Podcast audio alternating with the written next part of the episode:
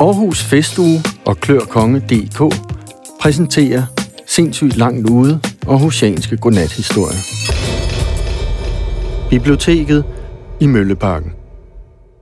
Da middelalderen tog sin begyndelse, var der mange vikinger, der fik nedtur, for så var det jo ikke deres tid længere. En del af dem trak sig tilbage til de dybe skove omkring Silkeborg, men i stedet for med tiden at dø og lægge sig i jorden og slappe lidt af, besluttede de sig for at vandre hvileløst omkring med deres rådne kød og stinke middelalderfolket i hovedet og æde af dem. Og da især munkene, som de vidderligt ikke brød sig om. De blev til de berygtede vikingesombier. Vikingesombierne hervede i Østjylland i århundreder, og selvom de aldrig kom helt ind i Aarhus, har de alligevel haft en ganske konkret indflydelse på byens historie.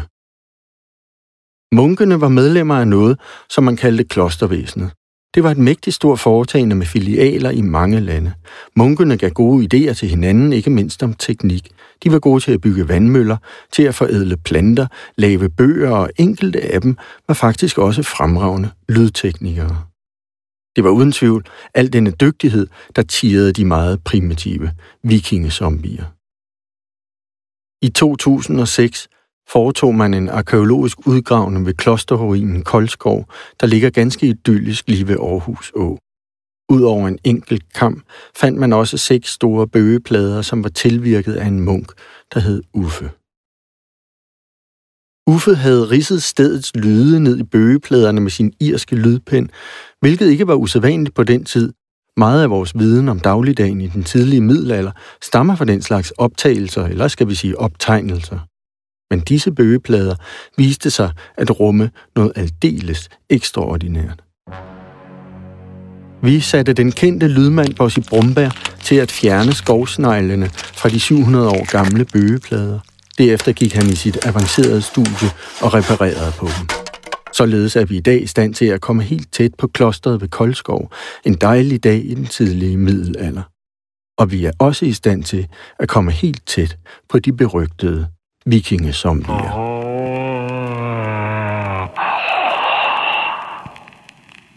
Her er vi tydeligvis inde i klosterets gård. Og måske er det denne fugls skønne sang, munken har søgt at indfange. Det ved vi ikke, men vi ved, at man i baggrunden også kan høre spor af dagliglivet i klosteret. Her er der til synlædende en, der ruller en tønde hen over gårdspladsen, og i baggrunden kan man som høre vandmøllen kværne. Alt er lutter i dyn. Men så sker dette. Hør nu blot. En munk gør anskrig. Og hvis vi spiller det igen lidt langsommere og renser de uvedkommende lyde væk, så kan vi faktisk høre, hvad den angste munk råber. Man finder råbet i slutningen af den første bøgeplade, men i stedet for straks at lægge plade og lydpind fra sig og kaste sig ud i den panik, der hurtigt blev den herskende stemning i klosterets indre gård, griber munken Uffe en ny bøgeplade, og han lader den irske lydpind tale ned i den med en hast, så træsbånerne må have stået om ørerne på ham. Snart kan man således høre, at munkene får lukket porten til klosteret i en fart. Våbnene køres nu frem, og munkene fordeler dem hastigt imellem sig. En del af dem beder naturligvis desperat for deres liv, men Gud synes fjern.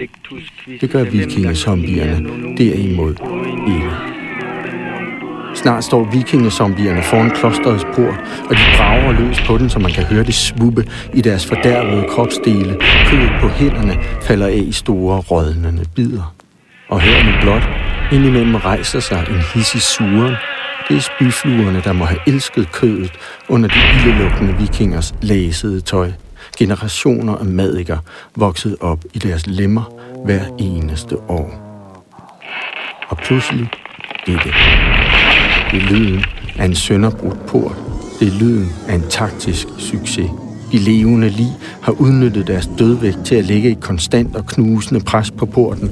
Resultatet Resultatet hører man snart i de talrige opsnittede struber i de vældige rovdyragtige bid, som vikingesombierne flår munkene fra hinanden med.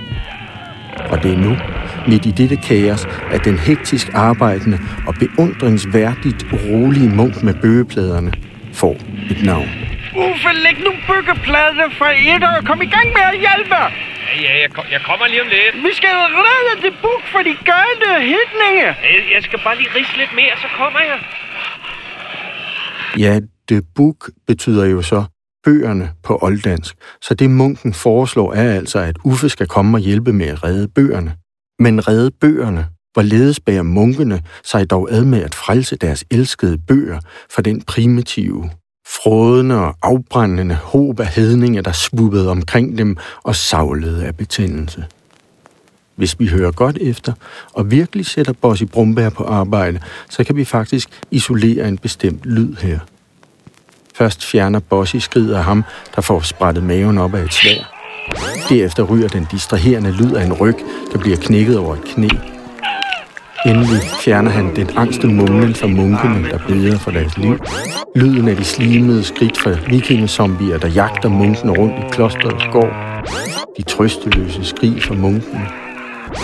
Og så er den så småt ved at være der. Hvad er det? Det er lyden af en bog, der bliver lagt i en kurve. Det med at lægge ting i kurver og sende dem ud på floden eller ud på åen, for således at lade vandet transportere sagerne i sikkerhed, det var et trick, munkene kendte fra Bibelen, 2. Mosebog kapitel 2. Og således reddede munkene faktisk klosterets bogsamling. De lagde bøgerne i kurve, smed kurven ud på Aarhus Å, og derefter vuggede de afsted ud af farezonen godt 20 km for at blive skovlet op af vandmøllen, som stod i Mølleparken i Aarhus.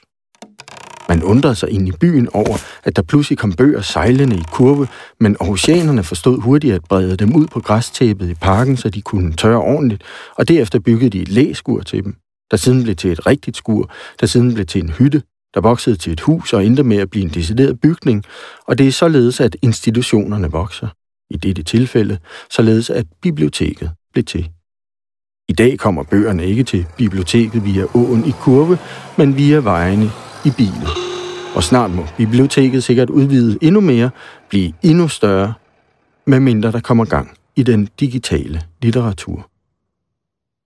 Men vores ven Uffe, den ivrige munk med den irske lydpind, vores dygtige og modige journalist fra hin fjerne tid, hvad skete der med ham?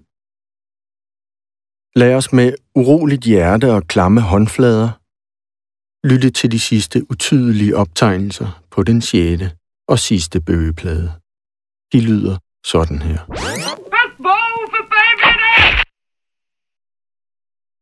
Resten er stillhed.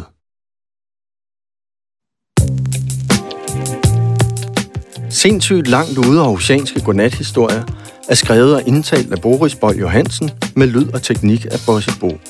De er blevet til i samarbejde med Aarhus Festuge.